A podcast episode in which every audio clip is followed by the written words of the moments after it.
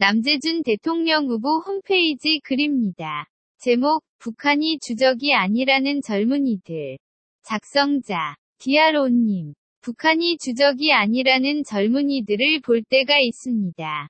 이들은 북한이 주적이라는 사람을 구시대의 사람, 꼰대, 둔한 사람, 무식한 사람, 수구꼴통, 옳지 못한 사람으로 여기는 반면 자신은 세련되고 현대적인 사람, 유식하고 올바르며 영리한 사람으로 여깁니다. 다시 말하면 북한보다도 북한을 주적이라고 하는 사람을 더 적으로 여기고 있는 것입니다. 단순히 아직 어려서 가치관이 미숙하기 때문이라고 치부하기에는 문제가 심각합니다. 이것은 어둡고 두려운 존재를 직시하지 않으려는 나약함.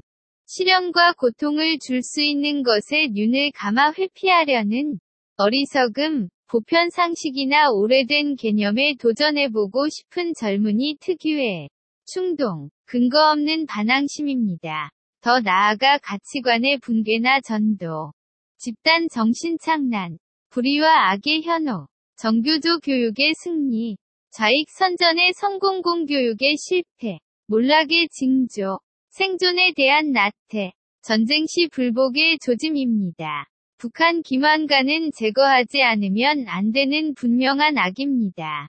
이 점은 누구도 부인할 수 없는 것이며 부인하려는 시도 역시 악에 물든 것입니다. 악이라는 증거는 일일이 나열하지 않아도 차고 넘칩니다. 이들이 있는 한 남북 통일은 불가하고 한국인은 안전하게 살 수 없고 북한 동포는 인간답게 살 수 없으며 세계인이 전쟁의 공포에 떨어야 한다는 것은 이미 전 세계에 통용되고 있는 상식이고 개념입니다. 북한은 우리의 주적이며 반드시 제거하지 않으면 안 되는 악이며 한국. 혼란의 원천이므로리 국민은 모두 중력의 법칙처럼 머리에 새기고 있어야 합니다. 중력의 법칙에 혼동이 생기면 안전한 땅에 서 있어도 어지럼증과 불안을 느끼고 높은 곳에서 떨어져 죽을 수 있습니다.